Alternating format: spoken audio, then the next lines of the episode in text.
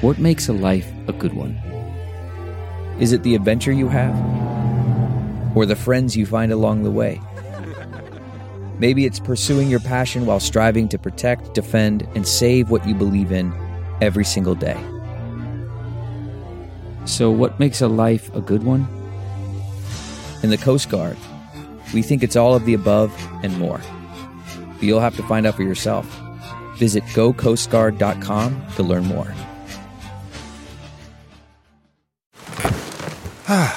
The comfort of your favorite seat is now your comfy car selling command center, thanks to Carvana. It doesn't get any better than this. Your favorite seat's the best spot in the house. Make it even better by entering your license plate or VIN and getting a real offer in minutes.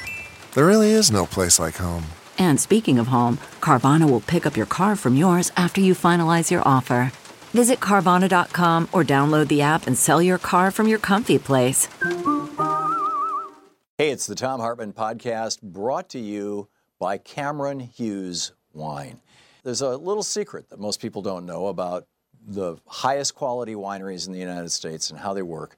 They'll say, you know, as they start their year, okay, we're going to bottle, say, 5,000 bottles of wine this year. And so they overproduce for that, produce enough for maybe 6,000 bottles of wine. But you know they've they've sold 5000 they're ready to get 5000 out. And so that's basically all they do under their own label. And then when they're done they've got casks of wine left over that haven't been bottled. Cameron hughes contracts with some of the very best vineyards in america to take that essentially surplus wine.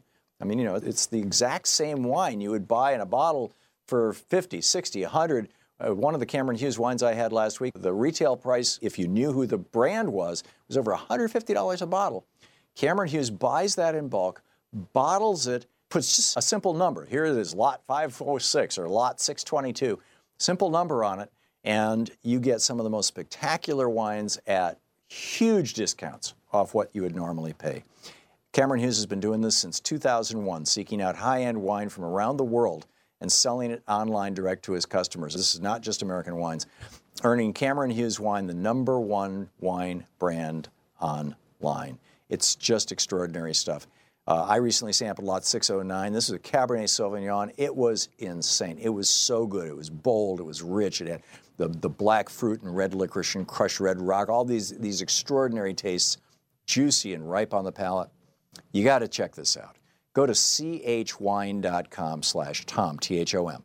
CH as in Cameron Hughes, that's his name, the, the, guy who started the company and runs it. I've talked with him. He's a great guy and he's doing amazing stuff. chwine.com slash T-H-O-M or text the word wine, W-I-N-E, text the word wine to 511 511 and you'll get free shipping with your minimum three bottle order. So text wine to 511 511. Cameron Hughes wine, exceptional value, extraordinary wine. Now enjoy the podcast.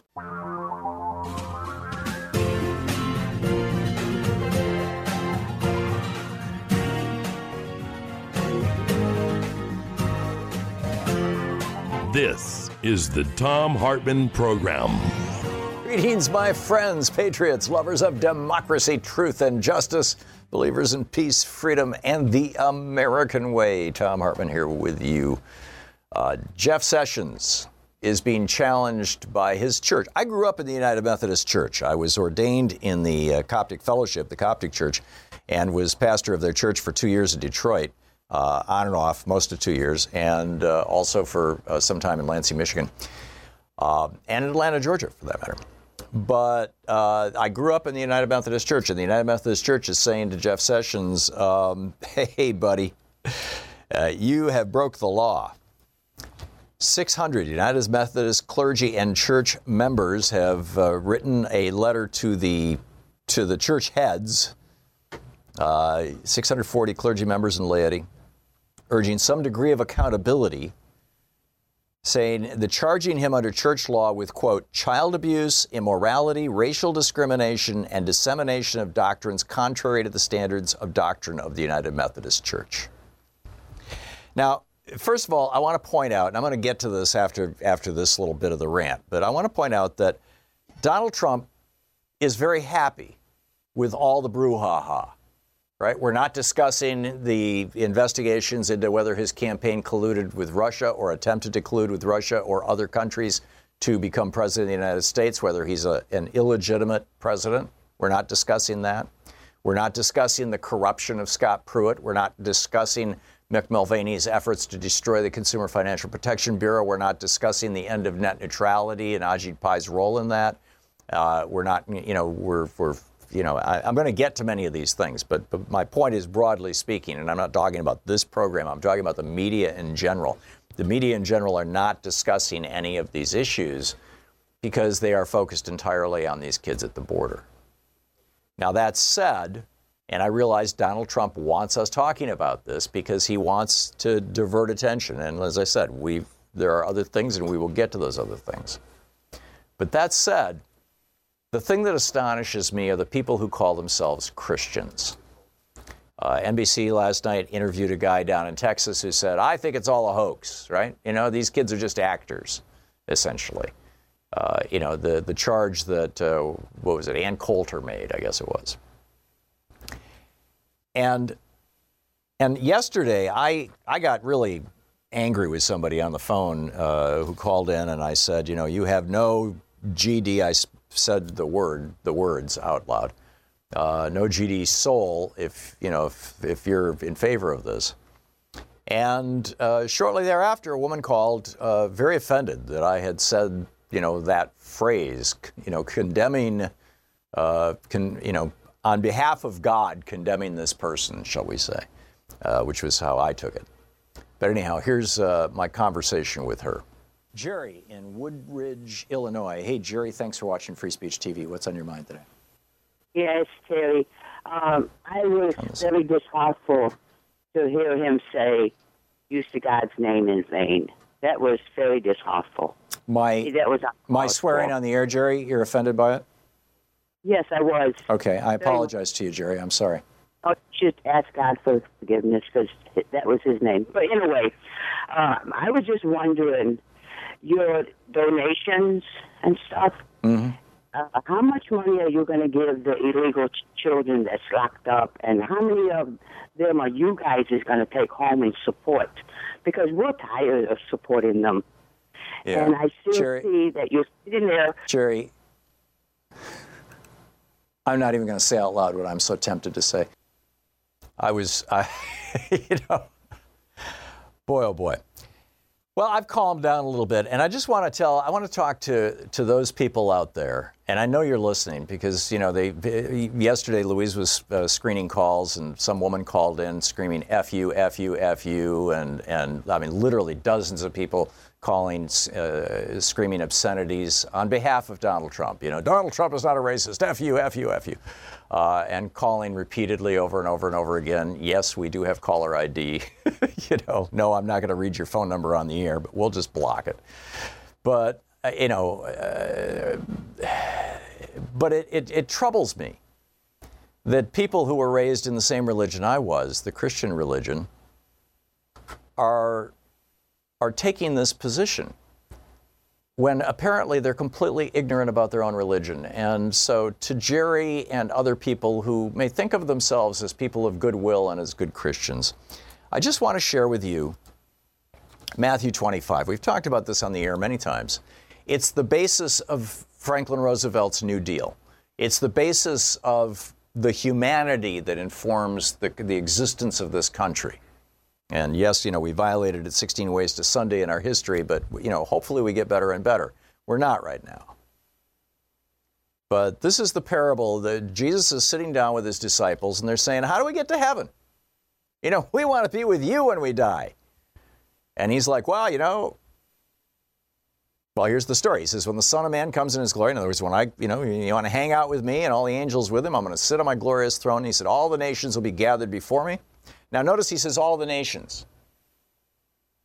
Not all the people, all the nations. So we're talking about the fate of entire nations here in this parable. So the United States will be gathered before him, right? And he said, and he will separate the people from one from another as a shepherd separates the sheep from his goats. Now, even if you're not religious, even if you're an atheist, if you have anybody religious in your in your life or your family, you need to know this parable. You need to inform people about it. He will put the sheep on his right and the goats on his left. In other words, the good guys are on my right hand side, the bad guys are on my left hand side. The good guys are going to heaven, the bad guys are going to hell. And then the king will say to those on his right, the good guys, the sheep, he says, Come, you who are blessed by my Father, take your inheritance, the kingdom prepared for you since the creation of the world. For I was hungry, and you gave me something to eat. I was thirsty, and you gave me something to drink. I was a stranger and you invited me in. Keep in mind, he said the nations of the world he's judging, not the individuals. I was a stranger and you invited me in. I needed clothes and you clothed me. I was sick and you looked after me. I was in prison and you came to visit me. And then the disciples freak out. And they said, Lord, when did we see you hungry and feed you? Or thirsty and give you something to drink? When did we see a stranger and invite you in, or needing clothes and clothe you? When did we see you sick or in prison and go visit you? Because they had never seen him do any of those things. All they ever saw him do was feed people and heal people. Oh my God, we're not going to get into heaven. And Jesus said, Truly I tell you, whatever you did for one of the least of these brothers and sisters of mine, you did for me. Then he will say to those on his left, the nations who refuse to take in the strangers, to heal, to offer food, drinks, visit in prison. He said, Then I will say to those on your left, on my on his left, Depart from me, you who are cursed, into the eternal fire prepared for the devil and his angels. For I was hungry, and you gave me nothing to eat. I was thirsty, and you gave me nothing to drink. I was a stranger and you did not invite me in. I needed clothes and you did not clothe me. I was sick and in prison and you did not look after me. And then those people, right, will say, Lord, when did we see you hungry or thirsty or a stranger and did not help you? Right? Kirstjen Nielsen, Donald Trump, Mike Pence, if you're listening, Christian Mike. And Jesus said, Truly I tell you, whatever you did not do for one of the least of these, you did not do for me. Now go away to eternal punishment, and the righteous to eternal life. So that's the uh, that's the biblical reality of it. Now, in the meantime, uh, today is World Refugee Day, and our Secretary of State Mike Pompeo is is uh, saying, We continue to help the world's most vulnerable of refugees, reflecting the deeply held views of the American people. Yes, honest to God, he said that today. And you'll recall in that rant from Jesus, you know, the nations that don't care for the hungry among them, the nations that don't care for the, for the thirsty among them, the nations that don't care for the sick among them are, are condemned in Matthew 25, 31 through 46. This from today's Washington Post. House Republicans released a proposal Tuesday that would balance the budget in nine years by making large cuts to entitlement programs, including Medicare. The House Budget Committee is aiming to pass the blueprint this week while we're all yelling about immigrants, right? Budget Chairman Steve Womack, Republican from Arkansas. The time is now for our Congress to step up and confront the biggest challenge to our uh, society. There is no bigger problem, no bigger enemy on the domestic side than debt and deficits, caused, by the way, by the Republican tax scam. They want to privatize Medicare, cut $537 billion out of Medicare over the next 10 years. They want to block grant Medicaid and limit it limit the per capita payments. In other words, you have a lifetime cap on Medicaid and caps on the amount of money that you can spend if you're sick and poor. They want to add more work requirements. And they want to cut Social Security by $4 billion. They want to add more work requirements for food stamps and welfare recipients. And they want to cut $230 billion out of support for education and training programs, including reducing Pell Grants. So they're going to make it. This is, this is the Republicans' plan. These guys who call themselves Christians. We're going to cut health care to poor people and vulnerable people. We're going to cut health care to working, the working poor. We're going to cut health care to the retired. We're going to cut Social Security payments and make it harder for people to pay for their food and their shelter and, and, and whatnot. By the way, the title of the new Republican budget, A Brighter American Future. We're going to cut education for young people. We're going to cut training programs for people who've lost their jobs thanks to, thanks to, our, to our crazy trade policies and, and, and, and everything else. This is what the Republicans are doing. And, and I'm, I t- I'm telling you, Donald Trump, Mike Pence, and all these other moral criminals in the White House are very, very happy that we're all, you know, sputtering angrily about children being tortured on our southern border and not discussing all the rest of this stuff. There is a lot going on. We can, you know, walk and chew gum at the same time and even talk. This, this, this abomination is extraordinary. So anyhow, more of the news of the day and your calls right after this. It's coming up on 18 minutes, or it's a little after 18 minutes past the hour. This is the Thom Hartmann Program. It's your media support group for We the People, the Thom Hartmann Program, fair and only slightly unbalanced. And welcome back. Thanks so very much, by the way, for being with us today. Oh my. Let's see here. Gretchen, watching Free Speech TV in Salem, Virginia. Hey, Gretchen, what's on your mind today? Hi, Tom. Thank you for yesterday and getting back to that woman with Matthew 25. I think that was so appropriate. Um, I have something I would like to say. Um, first of all, I called this line because I was going to donate, because I was going to do the actually $40 a month thing, but then I called the wrong line, but I have something to say. So I will call back on a different line to do that. Okay. Let me say what it is. And I'm, uh, I can't hear you if I'm talking, so when I stop, I'll put my speakerphone so I can hear you. Um, this is what I want to say God or man, who is going to legislate against having sociopaths as our leaders? because sociopaths are by definition not leaders. They don't have empathy, therefore, they're not leaders. So, who is going to take up this mantle? I'm gonna. I'm done talking. Well, it's a very interesting question, Gretchen. Uh, really, what you're asking is what what is leadership? Are you not? Yeah. Uh, if a leader doesn't have empathy, how can they be a leader? Well, it depends on your definition. I mean, you know, the uh, what John Dean points out in his book "Conservatives Without Conscience" is that there is this authoritarian personality that is uh, very, very broadly represented across the Republican Party. And uh, most authoritarians are actually authoritarian followers within their own homes, you know, with their with their kids and typically their wives. Typically, these are men. Uh, they are they, they view themselves as authoritarian leaders, but they're really just browbeaters. You know, they're they're just they're just uh, little petty tyrants. But they want to follow an authoritarian. And Donald Trump, with his utter lack of empathy, I believe the man is a sociopath. I don't believe he has the ability to feel empathy, and I think that Mike Pence is damn close to that.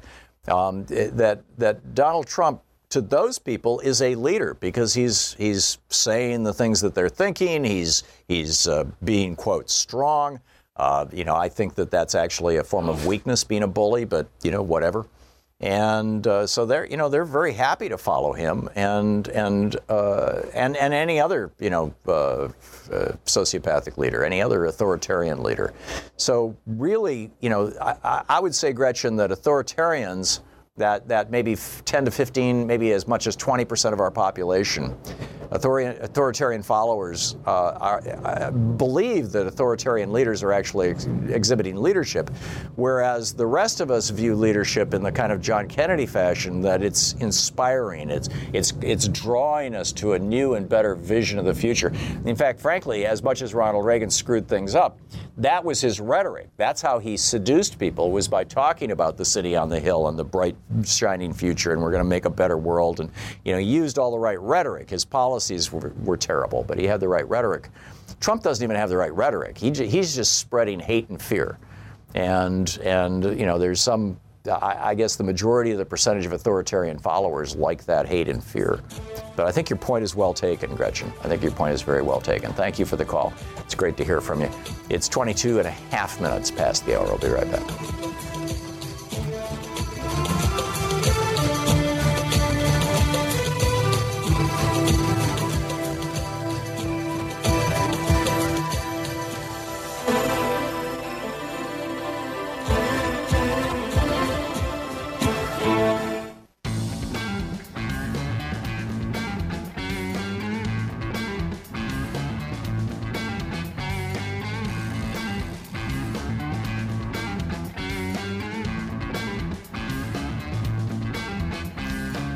Back, Thom Hartmann here with you, and uh, let the, you know. There's there, like I said, there's a lot in the news. I talked about the sheep, the parable of, of the sheep's and the goats, and sure enough, right right behind, just as we're all getting all upset about these kids at the border, and legitimately so, the Republicans are coming along and saying, "Hey, keep that conversation going for another week, while we cut billions of dollars out of Social Security, hundreds of billions of dollars out of Medicare, hundreds of billions of dollars out of Medicaid, and and and and basically destroy the uh, the the educational grants programs in the United States. At the at the same time that Mike Pompeo, our Secretary of State, say, "Oh, we recognize the most vulnerable refugees among the world." I'm sorry, that's those are refugees on our southern border. What the hell are you talking about? Miss Millie over at Democratic Underground says, There's something else going on. I can feel it. The administration's actually letting it stay in the news cycle this way. It must be a smokescreen for something. You're right. You're right. And it's, it's basically, I mean, this Donald Trump controls the news cycle. He understands that. He has been doing this his whole life. If he had simply taken that couple hundred million dollars that, he, that his father gave him and invested it in the Dow Jones Industrial Average back in the 60s when his dad gave it to him, he would today be worth more than $10 billion. That's the, the, the brilliance of investing in the market when you're young, right? Regardless of where the market's at. It's, you know, it's something, if you have the ability to do it, even you can set aside $10, $20 a month to do, it's something that you should do. But Donald Trump didn't do that. Instead, he used that money to make himself famous which led to a series of what, three, four, five bankruptcies? And to climb out of those bankruptcies, he had to borrow massive amounts of money from Russian oligarchs and other oligarchs from former Soviet states and, and, and get into bed with autocrats all around the world in some of the most corrupt regimes on earth where you'll find his hotels. And he just, you know, he doesn't want us talking about that. They don't want us talking about the fact that they're trying to destroy Medicare, Medicaid, and Social Security. They don't want us talking about any of this stuff, frankly. Donald Trump actually likes it that we're talking about these kids at the border because his base likes it. His base that pretends they're Christians, right? They pretend they put a patina of of uh, Christianity on everything. Oh yes, we're Christians. We actually care about these children. You're not Christians. I just read Jesus' words to you. You're going straight to hell, according to Jesus Christ. That's what's going on, Trump followers who think you're Christians. So, you know, Trump is happy for us to talk about the kids. We're going to talk about other things as well. There's some new news also on uh, Afghanistan and on net neutrality. Hey, do you brush with an electric toothbrush or have you wanted to? If you're using one of the one of the older, bigger, bulkier, you know, and some of them, you know, are so aggressive they can even damage your mouth, uh, tooth electric toothbrushes, uh, or if you've never th- used an electric toothbrush, I want you to pay attention. There's a new electric toothbrush. Time magazine called it the invention of the year, right? Uh, it's called Quip, Q U I P. It's slim, it's lightweight, it's about the size of a regular toothbrush. It's got a you know, little AAA battery inside that powers it and powers it for months at a time uh, be, between changes. And it, it does a really great job. It aggressively cleans your teeth, but it does so in a way that's good for your gums and good for your teeth. It's a the perfect two minute clean. So check this thing out, and it's great for traveling. It comes with a little tube that you can drop it into travel because, like I said, it's about the size of a regular toothbrush, much much smaller than your than your big electric toothbrushes. And you can find out all about it at getquip.com slash Tom. That's G-E-T, get, quip, Q-U-I-P dot com slash T-H-O-M. Getquip.com slash Tom for more information. It's only 25 bucks and they send you the refills, the, the brush heads that you're supposed to replace every three months. Every three months they'll send those to you for only $5 free shipping. It's an amazing deal. Getquip.com slash Tom.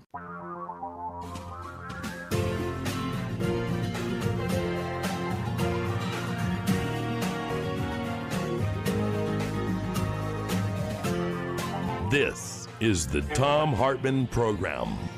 Welcome back. Thom Hartmann here with you. Let's check in with our old buddy Greg Palast, the investigative journalist, author, filmmaker. His most recent, The Best Democracy Money Can Buy. You can watch it over on Amazon. GregPalast.com, of course, is his website. You can tweet him at Greg underscore Palast. Greg, welcome back to the program. Glad to be with you again, Tom. It's always great having you, Greg. I understand that you are suing Ohio and Kansas. Tell me about this.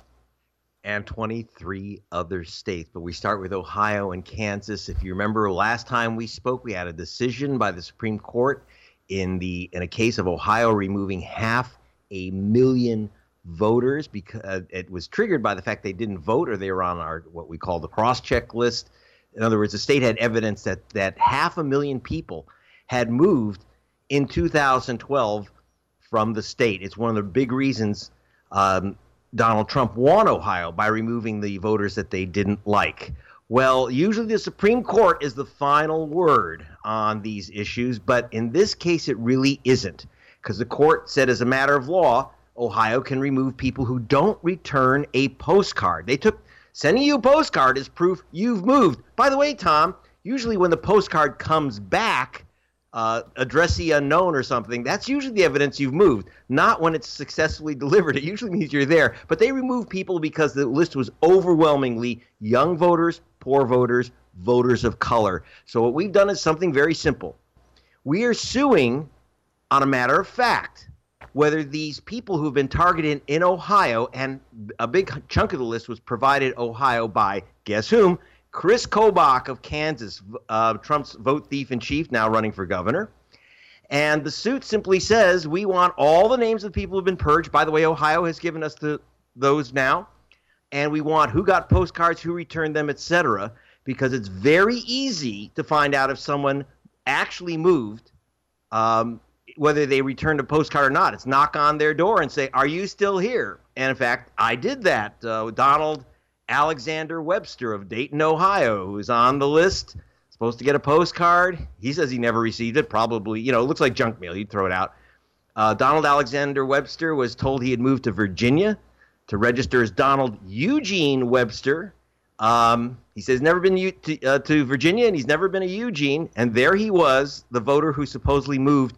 We believe that this is the case with with the vast majority of those voters who were removed there hmm. being removed in Kansas. And by the way, one thing that has not been mentioned in the media being removed in at least two dozen other GOP controlled states. We've asked them all for their purge lists, all for their postcards, all for the information. If we can prove that the postcard is not a quote reasonable method of determining whether someone's moved, usually used, you know, change of address forms from the post office. Uh, if the postcard not being returned is not reasonable, they can't enforce the Supreme Court decision. It won't stand. Wow. So, uh, so, so yeah, interesting. So how, how, how did you know lawsuits are not cheap, Greg? Uh, do you, Are you crowdfunding this thing, or you know? How, uh, well, yeah. Are you doing exactly. it in an alliance with other people? What's going on? You, you, you betcha. Number one in Kansas, uh, we've we've teamed up with the ACLU of Kansas, the most, the busiest ACLU in America, fighting Chris Kobach on 11 fronts they have filed parallel demands for all the lists that are working with us, ACLU of, of Kansas. In Ohio, the great Bob Fitrakis, the lawyer, uh, the, the voting rights lawyer, and in uh, in Georgia, we're working with uh, uh what was originally an organization founded by Stacey Abrams. She knows that her election depends on all people of all colors being able to vote. Then she wins. Uh, and in um, in Illinois, where I think we stand a good chance of winning, the Reverend Jesse Jackson is my co-plaintiff now we are, and I want to thank the firm of Jeanne Mirer, Mirer Mazzocchi, a major plaintiffs law firm, which is taking on the case in all 25 states wow. as as a plaintiff, and uh, no charge to the Palast Investigative Fund. However, I will admit there's a whole lot of cost in doing two things: in bringing the case, in analyzing the data, in which in another life I was a uh, litigation expert doing this work and investigations, and um, so we are crowd sourcing it at gregpalast.com, the Palast Investigative Fund, a not for profit, nonpartisan operation. Mm-hmm. That's my last commercial ever on that. And. and uh, you know, and so we're, and then we'll be working with activist groups throughout the nation in each of these states, and, and we're getting people in Arizona and Tennessee and elsewhere. Please contact GregPalast.com if you want to be a plaintiff, if you want to participate. We can beat them, but it's going to be done door by door, case by case, until we show that these lists are just racist purge sheets aimed at uh, bleaching the voter rolls whiter than white. Yeah, which is you know so insanely obvious that this is what's been going on, and it's been going on for uh, you know decades now, and uh, it needs to be put it just accelerated. Co- yeah, Kobach has kind of you know energize it, put it into cyberspace. He's helping all these states uh, with the computer power. And, and we know that behind Kobach, of course, he's Wichita, Kansas, and that's the Koch money, uh, which we which we were able to directly trace. Um, this whole cabal, this idea that and he's using the cross-check list saying people have voted twice, but he told me that the real reason, and he admitted to me, he said the real reason is to tell states these people have moved. No, they haven't. Donald uh, Alexander Webster is there at home in Dayton, Ohio. We went through name after name after name. We've talked to people. We went to their homes, even when they weren't home. Their names are still on the mailbox. They're there. They're at work. You know, um, this is not about people moving. This is about people being moved off the voter rolls illegally and uh, the people who don't return the postcards, like uh, students who've just moved dorm rooms, poor people who've moved within an apartment building or down the street, and they're losing their vote. White, older suburbanites with homes, uh, you know, that they've had for 20 years, they return the cards. They know how that system works. Half the people on the list are just are, are so clearly bogus when you look at the list mm. uh, of you know people that they've sent postcards to. So we're getting all the information. We are suing because they're stonewalling us. The worst being Kobach himself, who won't give us any information whatsoever. Um, and but the information, uh, Oklahoma has turned over all their information to us, and it's it's sickening to see the people that they've removed. People who just moved into the state, registered, and they say, "Oh, well, you didn't unregister in your other state, so you lose your right to vote." So we're doing this purge by postcard cost one half million votes in the single swing state of Ohio. Figure, well, I, am trying to estimate, but several million nationwide if this is allowed to stand without challenge. So we're challenging it. Yeah. Good on you, Greg. We're talking with Greg Palast, investigative journalist, author, filmmaker. His most recent, The Best Democracy Money Can Buy, gregpalast.com. Tweet uh, underscore, Greg underscore Palast. Um, you know, Greg, that's pretty comprehensive. What is, what, you know, do you think that what are the chances that you will have some success before the elections in November and that you can actually get some of these people back on the voter rolls? Are there even mechanisms to do that? Yes, actually, pretty good. Now, I won't say everywhere. One thing that happens when we tell these people to give us their lists, show us their procedures, is they start panicking and, and get out of the Kobach uh, and Husted, that's the guy from Ohio, get out of their purge program. Kentucky dropped out. Uh, Washington State, which is a Republican Secretary of State, dropped out. We have a lot of people who are not who are not going to use this program. We're not going to be purging by postcard. I think once we expose it, you're gonna we're gonna actually do. You know, part of the reason we're raising funds is to do the publicity so I can get out there and make and do reports for Thom Hartmann out in in Ohio and Michigan and and uh, Wisconsin and the other states were purged by postcard is a, is a terrible disease and see if we can push them off these programs, even without having to go to court. Great. Good and important work you're doing, as always. Greg Palast, keep up the great work, my friend. Thank you, Thom. Good talking with you. Greg Palast, you can uh, find all the information at gregpalast, P-A-L-A-S-T dot com. Uh, you can tweet him at Greg underscore Palast. Spread the word. You know, the, this is what Greg is up to now, and it's a fine thing. We'll be back. This is the Thom Hartmann Program. Exposing the con in conservative. Thom Hartmann here with you. We'll be right back.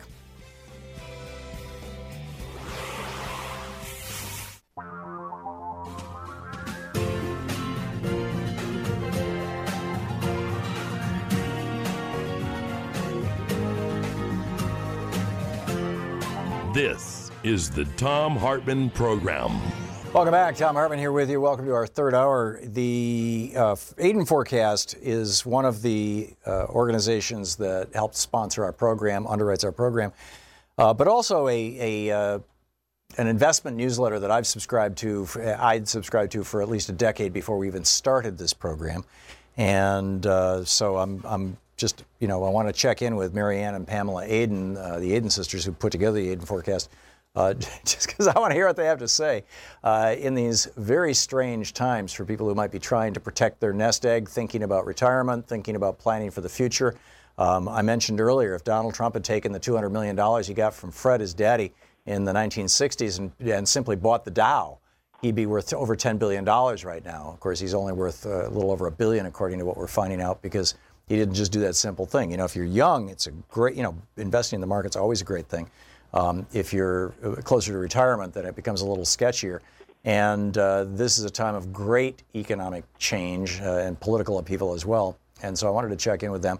Uh, AdenForecast.com is the website. You can tweet them at the Aden, A-D-E-N forecast. Uh, Pamela and Marianne, welcome back to the program. Well, thank you very much for having us. It's a pleasure to be with you. Thank you for joining us. So, uh, you know, I, I, I, I, get your newsletter. I mean, I get uh, Chuck's thing every morning and uh, typically read it every day. I, I get the uh, weekly updates and, and uh, of course, the big newsletter that comes out once a month. And you've been talking about the, the, the, the bull market is technically, in the stock market, is technically still going on, but there's a lot of caveats to that, and you've got pretty much everybody out of the stock market. Um, I'm just wondering what your thoughts are about what's going on right now, this the impact of this uh, possible trade war, all this other stuff. No, it's certainly been a volatile time, and yes, the trade war, and every it seems like every day there's something that's important, whether it be the Fed, whether Trump. In fact, we're getting the firecrackers right here, right now, with a thunderstorm. But um, ah, okay. Uh, uh, but no, uh, the markets are very interesting though because we feel they're, they're this they've been in a transition for the last year, and this year we feel is like the time for it to end the transition. So um, we feel like that rise we be getting in gold is kind of like the beginning of a of a major trend that's going to be developing as the years come up this year, next, and the next few years. Mm-hmm. And in the stock market, we feel it still has room to rise. We are still in positions in the tech sector, and actually, we have resource and energy as well. But um, the resource sector, commodities, precious metals, we feel have um, have a good future ahead for them. And this is, in fact, this summer months, right now that we're in, are actually we feel a good buying time. Oh, that's interesting. I mean, this was when I first subscri- started subscribing to your newsletter. Gold was just a few hundred dollars an ounce, and, and you were saying, you know, this is a good time to invest in that. And Louise and I rode that up uh, very nicely.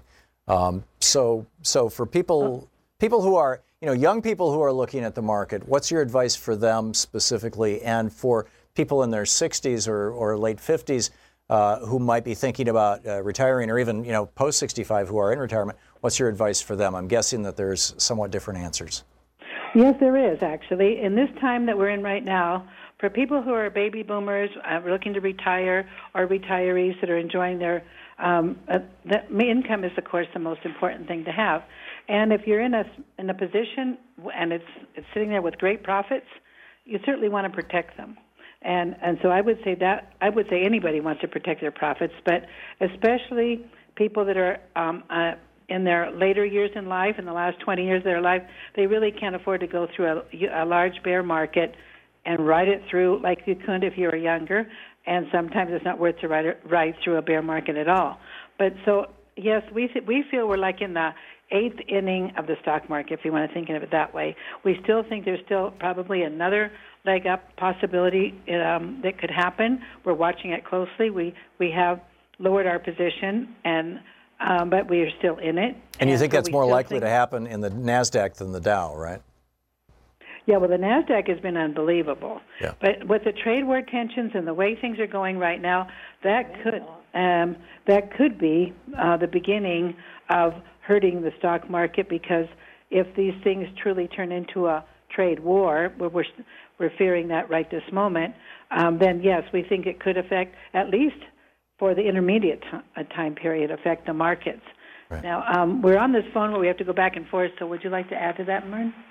Um, we're, but um, so so yes, um, I'm speaking for both of us because it's easier. But we're both here listening, mm-hmm. and um, so um, but we are definitely the trade the trade war potential is a big thing for all markets. Yeah. Now, on the other hand, dollar, for for a younger investor, if there's a trade war and the stock market drops six, eight, ten thousand points, that's a perfect time to buy in and start building your nest egg for as you get older.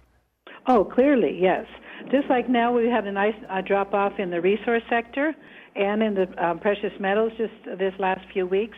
We think this is now nearing the end of this decline we've had uh, for the last few months, and um, we think this is now this month and next month, like by and by the fall, uh, a good time to be picking up resource, some energy, and precious metals, um, gold and silver. And we think silver is going to end up having more potential than gold. And uh, this is the time to be acquiring that young and old Yeah. for everyone, and especially the young who want to just buy it and hold it and hold it for five or ten years. And that we think that's going to be a great investment. Something you don't really buy and sell right now. Whether it's buy now, we're in a really good position right this moment uh, to be buying. whether it's physical, whether it's stock. What, what are your thoughts? I mean, there's this ETF, this electronically traded fund of GLD, which allows you to buy a share of a big pile of gold sitting in a vault someplace. Uh, then there Yeah, are gold mining like- companies, and then there, Yeah. and then there are, uh, and and then there's buying physical gold. For exa- just to use gold, I mean, it's the same thing with silver. Uh, your thoughts on those? Yes, And yes. and, and how and for and and for somebody who's interested in ethical investment, I mean, you know, in some places gold is a pretty dirty business. Uh, you know, your thoughts on that too, please. Well, yes, I think that the mining business has gotten more. Um, uh, they've become more aware of the environment. There's still there's still abuse, but certainly it's much better than it used to be, and um, and a lot of them. Um, and I, yes, we think in the gold mining business, we have to be very careful of what you buy. You can't just buy blindly. You have to buy selectively, and um, and we like cer- certain mines we like, and we think they're worth keeping. But actually, if one wants to just buy, uh, well, like we like both physical gold, physical silver, and the ETFs have their um, um, have their role too. That's paper paper versus physical. People talk about that a lot, and that, and a lot of times there is a lot of merit to that. That um, you'll see all of a sudden physical drying up and and and um, paper is the one that's falling and not physical. That's happened, but it doesn't last long. It's like a quick thing. Yeah. So I, well, we think that GLD is good, and uh, other ETFs that are actually there's an ETF that is starting to look good. It's new that uh, they guarantee the gold because we had always thought rather than worry about if the gold's in the ETF if you're really going to get it in the future, use it as like a DIA for the Dow. That's an ETF for the Dow Industrials Right. or QQQ for the um, tech stocks. We say use those as you're going to gain when the when the metal rises and use it for that purpose. Yeah. Uh, SLV is uh, for the silver ETF. Mm-hmm. So we do like that. We think they're they're great. We think they have a great future in the coming the upcoming years, right? Yeah. And we think this this year from now to the end of the year we can uh, end up seeing the end of all this transition. But it doesn't mean like gold. That's interesting. Gold and, and the stock market have a, an interesting relationship. They can move together for several years, like they've been doing for the last two years. They've both been up. It's just that, and if you look at, like for example, if you look at copper versus the S&P 500, actually, if you just look at it from two years ago, January 2017, or actually 16, 2016 to today, you'll see that actually copper has kept up and outperformed the S&P. Hmm.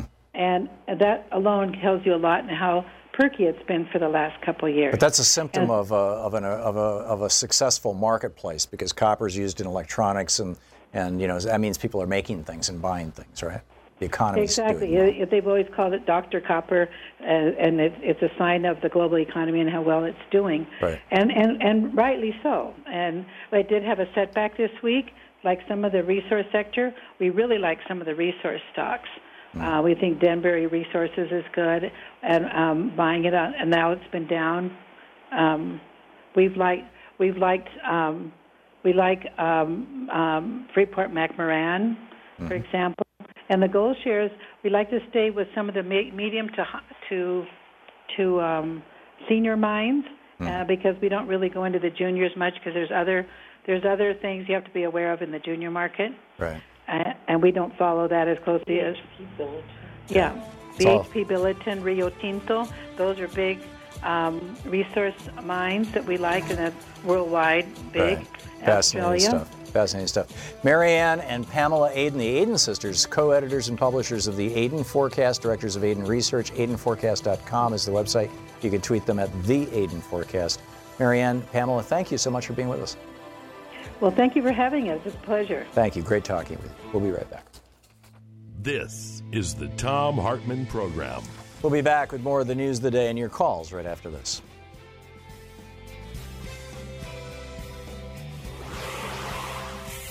You know, in the world of work, one of the most important things is one of the things that people probably think the least about until they have to sit in it, which is their chair. And the X chair is absolutely extraordinary. This is the new high tech. In fact, they've got a brand new version. It's called the X3, the newest version of the X chair. It is comfortable, it is high tech, and yes, I'll say it, it is sexy. This chair is extraordinary and it will dramatically, consequentially improve your concentration and productivity because it's going to help your posture. And you know, if you're not in pain and your and your blood is working, you know, flowing well, your brain is going to work well. The new X3 is quite simply the most modern, ergonomic, high tech, comfortable office chair in the world, period. The X3's unique ATR fabric makes it feel like you're literally floating on air. And its patented split back lumbar technology provides a cradling, customized feel that has to be experienced to believe. You need to see and feel the X3 for yourself. Go to xchairtom.com. That's xchairtom.com now to check out the X3's perfect blend of design and ergonomics. A lot of people, you know, checking these out and going for these chairs. Supplies are limited, so don't wait. Order at xchairtom.com, and if you do it now, you get $100 off. That's xchairtom.com, or you can call them at 1 844 4XChair. This chair comes with a 30 day, no questions asked guarantee of complete satisfaction. That's how good it is. Go to xchairtom.com right now. Use the code TOM, T H O M, to get a free footrest.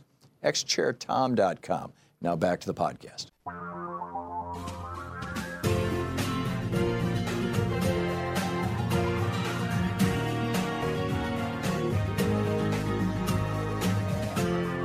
This is the Thom Hartmann Program.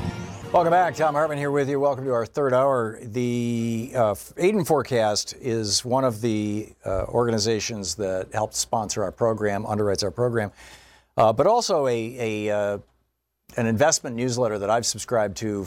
I'd subscribed to for at least a decade before we even started this program, and uh, so I'm I'm just, you know, I want to check in with Marianne and Pamela Aden, uh, the Aden sisters who put together the Aden forecast, uh, just because I want to hear what they have to say uh, in these very strange times for people who might be trying to protect their nest egg, thinking about retirement, thinking about planning for the future.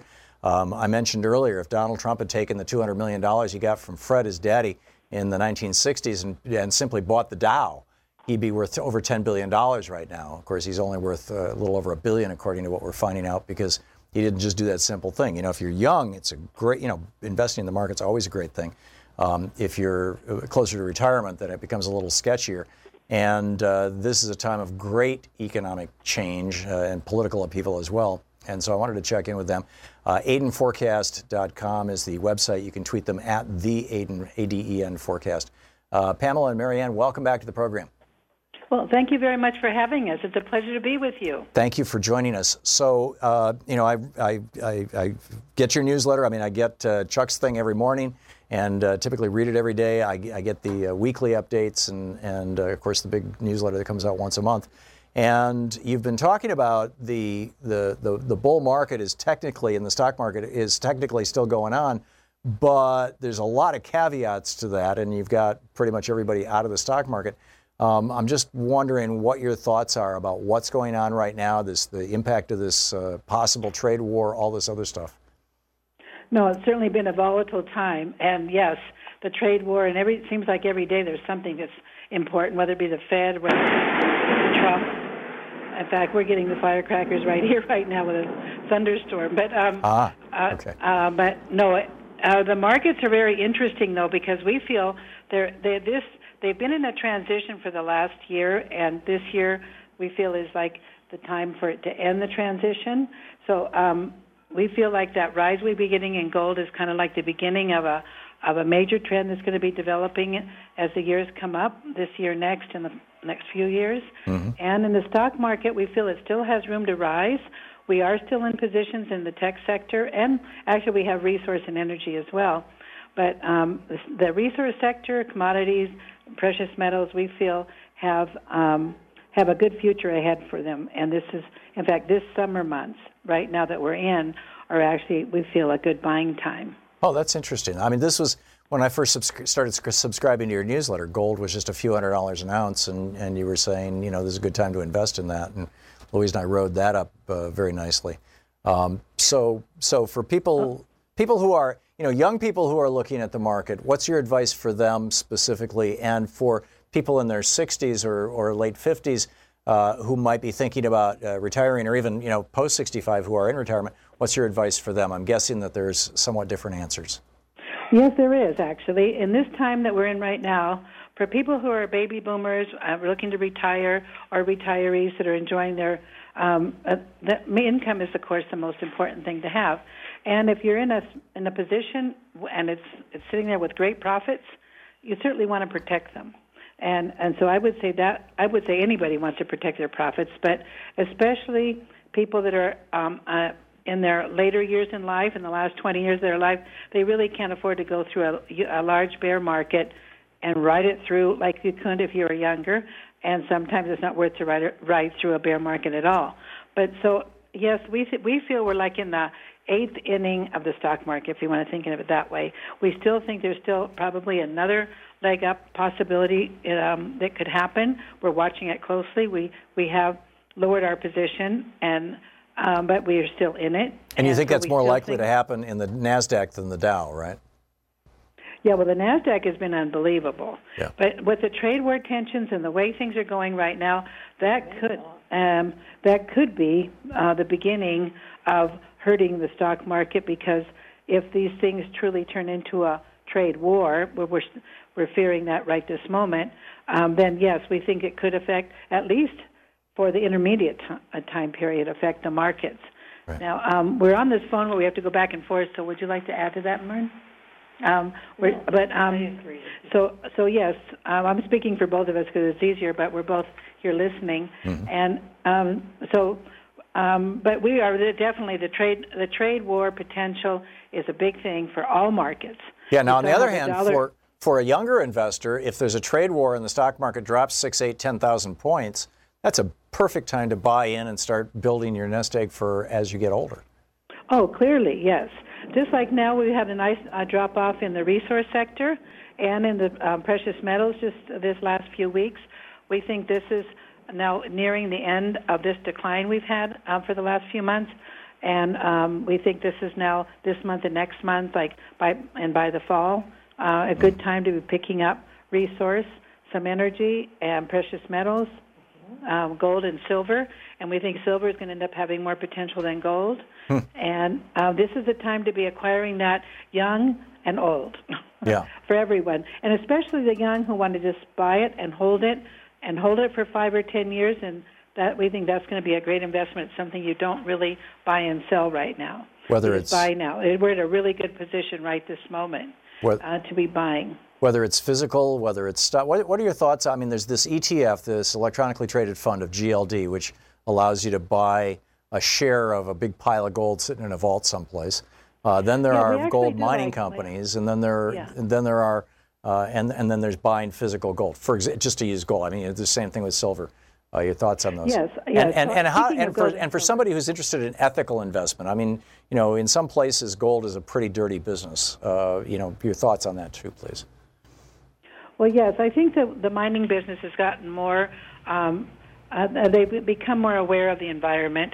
There's still there's still abuse, but certainly it's much better than it used to be, and um, and a lot of them. Um, and I, yes, we think in the gold mining business, we have to be very careful of what you buy. You can't just buy blindly. You have to buy selectively, and um, and we like c- certain mines we like, and we think they're worth keeping. But actually, if one wants to just buy uh, like we like both physical gold, physical silver, and the ETFs have their um, um, have their role too. That's paper paper versus physical. People talk about that a lot, and, that, and a lot of times there is a lot of merit to that. Mm-hmm. That um, you'll see all of a sudden physical drying up and and and um, paper is the one that's falling and not physical. That's happened, but it doesn't last long. It's like a quick thing. Yeah. So I, well, we think that GLD is good and uh, other ETFs that are actually, there's an ETF that is starting to look good. It's new that uh, they guarantee the gold because we had always thought rather than worry about if the gold's in the ETF if you're really going to get it in the future, use it as like a DIA for the Dow. That's an ETF for the Dow Industrials Right. or QQQ for the um, tech stocks. We say use those as you're going to gain when the when the metal rises and use it for that purpose. Yeah. Uh, SLV is uh, for the silver ETF. Mm-hmm. So we do like that. We think they're they're great. We think they have a great future in the coming the upcoming years, right? Yeah. And we think this this year from now to the end of the year we can uh, end up seeing the end of all this transition. But it doesn't mean like gold. That's interesting. Gold and, and the stock market have a, an interesting relationship. They can move together for several years, like they've been doing for the last two years. They've both been up. It's just that, and if you look at, like for example, if you look at copper versus the S&P 500, actually, if you just look at it from two years ago, January 2017, or actually 16, 2016 to today, you'll see that actually copper has kept up and outperformed the S&P. Hmm. And that alone tells you a lot in how perky it's been for the last couple of years. But that's a symptom And- of a, of, an, of, a, of a successful marketplace because copper is used in electronics and, and you know that means people are making things and buying things, right? The economy's Exactly. well. They've always called it Dr. Copper, uh, and it, it's a sign of the global economy and how well it's doing. Right. And, and, and rightly so. And I did have a setback this week, like some of the resource sector. We really like some of the resource stocks. Uh, we think Denbury Resources is good, and um, buying it, on, and now it's been down. Um, we've liked, we've liked, um, we like um, um, Freeport McMoran, for example. And the gold shares, we like to stay with some of the me- medium to to to um, senior mines uh, because we don't really go into the juniors much because there's other there's other things you have to be aware of in the junior market, Right. uh, and we don't follow that as closely as yeah. It's all- BHP Billiton, Rio Tinto, those are big um, resource mines that we like, and that's worldwide big. Right. Fascinating Australia. Stuff. Fascinating stuff. Marianne and Pamela Aden, the Aden sisters, co-editors and publishers of the Aden Forecast, directors of Aden Research. AdenForecast.com is the website. You can tweet them at the Aden Forecast. Marianne, Pamela, thank you so much for being with us. Well, thank you for having us. It's a pleasure. Thank you. Great talking with you. We'll be right back. This is the Thom Hartmann Program. We'll be back with more of the news of the day and your calls right after this.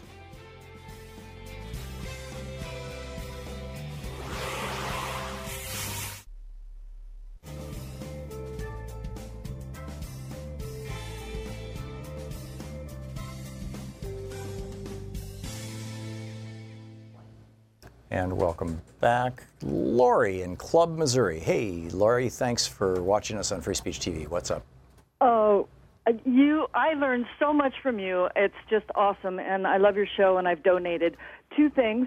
One, I am reading Hannah Arendt's "The uh, Origins of Totalitarianism," and I am amazed at and terrified at how right on It is a shocking book. I wish someone would take that book and uh, essentially rewrite it or annotate it or you know turn it into about a 100-page, very accessible book that the average millennial, not to pick on millennials, the average the average person in the United States who who is not inclined to read books any longer, uh, and we're seeing generation after generation reading of books is going down, um, could Actually, get through because it's fairly Hannah dense. Arendt by Peter Baehr is what I'm reading, and it's Oh, okay. So somebody's done it. Pardon me. So somebody's done it because I tried to read her actual book, which is like a couple hundred pages, and it was just very, very dense writing. Oh no, this is this is brilliant, and it's the portable Hannah Arendt by Peter B A E H R. Okay. Brilliant. I'll have to check it out. And the second thing is is that this um, crises of you know um, refugees on the border as a smokescreen you said earlier is really for what's happening in Congress. My question to you is. What are they doing to our Medicare in Congress right now? What is going on? What are they messing with, and where can I find more information about that? Yeah, the, the specifics of it are uh, uh, literally on the front page of the of the Wall Street Journal, or excuse me, of the uh, Washington Post right now. I think I threw away the article that I was reading from earlier, and uh, I shouldn't have done that. I should have it accessible, uh, which had all the details in it. Uh, you know, of specifically what they're trying to do. And I am not finding it, so maybe I've got it in this stack. But they specifically, they, oh, here it is, right here. Uh, the headline is House GOP plan would cut Medicare Medicaid to balance budget. It's by Erica Werner uh, in uh, yesterday's New York Times, or excuse me, Washington Post. And uh, it says House Republicans released a proposal Tuesday, that would be yesterday, that would balance the budget in nine years by making large cuts to entitlement programs, including Medicare. Uh, the, bud- the House Republican budget plan, titled A Brighter Future for America, uh, would remake Medicare by giving seniors the option of enrolling in private plans that compete with traditional Medicare in an effort to privatize the program. Uh, among other changes, the budget proposes to squeeze $537 billion out of Medicare over the next decade. And they want to transform Medicaid by limiting per capita payments, uh, it's per person payments, and allowing states to turn into a block grant program and adding work requirements. And then they want to cut Social Security by $4 billion and add uh, work requirements for food stamp and welfare recipients. Oh, and they want to cut $200 billion out of education and training programs and cut back on Pell Grants. So it's harder and harder and more expensive to go to college. That's what. And when is the deadline on the bud- on this budget going to be? I mean, when are they going to propose it, and when are they going to vote on it? They know? dropped they they dropped the budget in the House yesterday. Uh, it's been completely obscured by the whole refugee thing. Um, it has to go to the it, the House has to you know it has to go through committee and then the House has to vote on it. Then it goes to the Senate. It goes through committee. It gets voted on. Then it goes to the White House. The the speculation in the article is that this budget is uh, not going to happen. That, good. that Okay. you know once once it gets held up to the light of day, particularly in the Senate, that it will die. But this is the direction that the Republicans want to go. And if you want to see Medicare, Medicaid, and Social Security torn apart, vote Republican this year. If you don't want to see them torn apart, make sure that they haven't stripped you of your voter registration and get out there. Lori, thank you for the call and thanks for the question. We'll be back.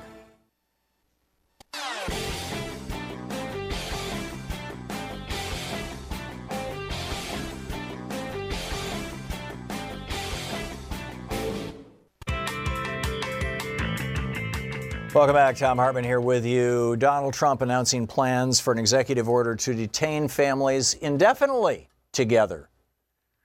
And uh, might that have something to do?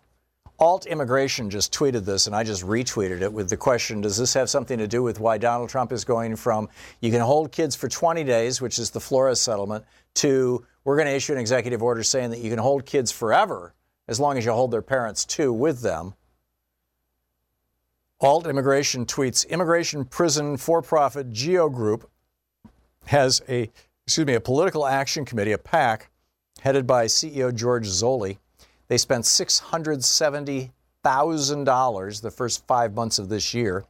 Uh, details, excuse me, details here, and they link to a uh, Federal Election Commission.gov, FEC.gov link that shows you know that the who the PAC the money went to. Uh, the largest chunk of money went to the National Republican Congressional Committee. Second largest was the McCarthy Victory Fund. The third was the Rubio Victory Committee. That's interesting. Marco Rubio is the third largest recipient of funds from this uh, PAC for the private prison group. Uh, the fourth is the National Republican Senatorial Committee. The fifth is the Republican National Committee. The sixth largest recipient is Team Josh. I'm not sure which Josh that is. The seventh is Team Ryan. I'm, I'm pretty sure that's probably Paul Ryan. And then the eighth is the Democratic Commi- Congressional C- Campaign Committee. That's interesting. And then Buddy Pack, Georgia PAC, uh, Great America Committee, uh, Mast America Committee, Texas First Pack, Hurd Victory Fund, Axe Pack, Perdue Pack, Wolf Pack, and Heck Pack are all the various packs that got money from the Geo Group's Political Action Fund, according to this tweet and according to the Federal Election Commission. Pretty amazing stuff. Jared in Downingtown, Pennsylvania. Hey, Jared, what's on your mind? Um, a bunch of things. Uh, first Please of pick all, one. I want to go over uh, this whole um, immigration, uh, just detaining children, separating them from their families. It's just un unbelievable that, It's inhuman. going on. It's inhuman. It's in mammalian. It's non mammalian. Mammals don't do this. It, it, exactly. It's um. I, I'm trying to think of a word, honestly, to come up with it, but I, I, I really can't. Deplorable. Think of one. uh, yeah, scum sucking. Yeah. probably a word. I don't. Yeah. uh, something like that. But it, it, it just, you know, it kind of remind. You know, when, when, when, when, when my grandmother, when the, when Hitler's name was brought up my grandmother had a look on her face like she saw her own death basically. It was like remembering him just the, all the destruction and death. And when my grand when my mother when reagan was brought up one time she almost she almost started crying. Like she she just got really upset. And i was just disturbed by how upset she was because you mm-hmm. know, just the the contras and the, the the the cocaine coming in and just all the corruption and illegality and I just have a feeling that when I when I'm 70 years old and I'm 26 so I'd be like 96 when somebody's going to bring up the name Trump or Bush when I'm that old I'm just I I I'm going to have a look I'm going to have basically that same reaction I'm just going to just cuddle up in pure terror because that's that's how these people should be remembered. These are our Hitler and Mussolini's. George W. Bush and Donald Trump should go down the same way we look at those particular people because they are criminals and they are scum. And the only reason I get up anymore is because one day I know I'm going to eventually see their deaths. Oh my God. Well, we can't. We're not calling for their deaths, of course, Jared. I, you yes, know. they're, Uh, they're deaths from natural causes. Yes. Right. Thank you. When I see Um, but you know, uh, and and and uh, you know, let's let's be careful of hyperbole here. Adolf Hitler did things that Donald Trump may want to do, may dream of doing, but never will be able to do in the United States. But what these guys are doing, you know, Donald Trump's evil doesn't need to be compared to Hitler to be defined as evil, and that you know, and- or Mussolini for that matter. Um, it is it, it's just evil what these guys are doing. Uh, you know, uh, purely period. Rich in Centralia, Washington. Hey, Rich, you got a minute? What's up?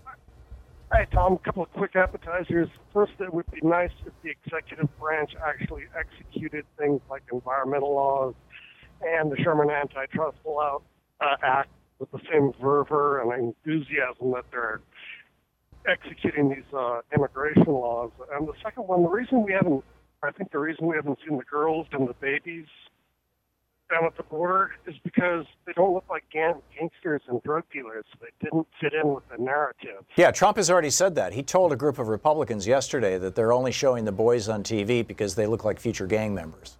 That Ooh. Mm. showing the girls and showing the children on TV, I mean, these are not the exact words that he used, but it was the essence of his message. Showing the girls and showing the children looks bad for the Republican Party. People have empathy for them. But teenage boys with brown skin, eh, you know, white people can imagine them as gang members, and so we'll show them, no problem. We're not going to show their faces because you might have sympathy for them then. You know, uh, uh, uh, we'll, we'll claim privacy laws. But, uh, you know, we'll show their brown hands, their brown arms, you know, we'll, it, it- absolutely. Rich, you, you nailed it. Thanks a lot for the call. It's 27 minutes past the hour and change.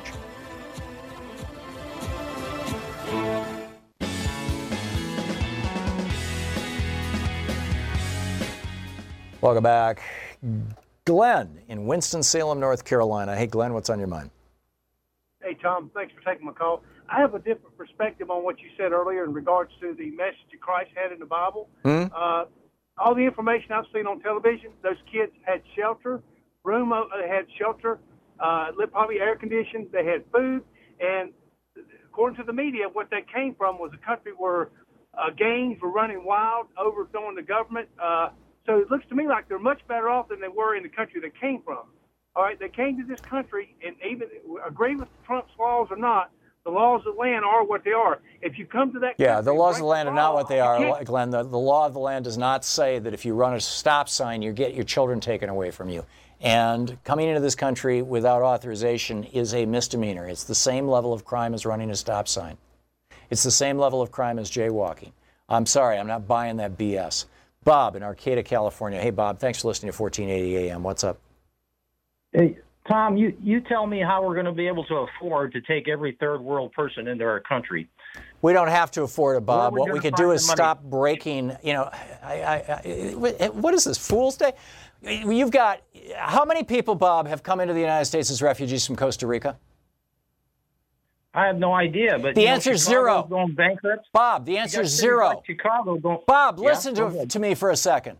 The answer is zero.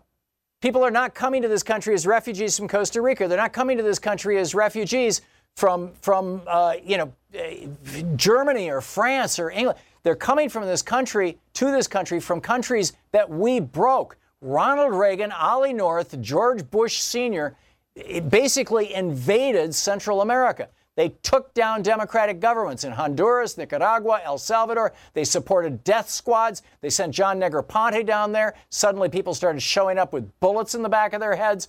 We supported these death squads. We flipped these into right wing countries.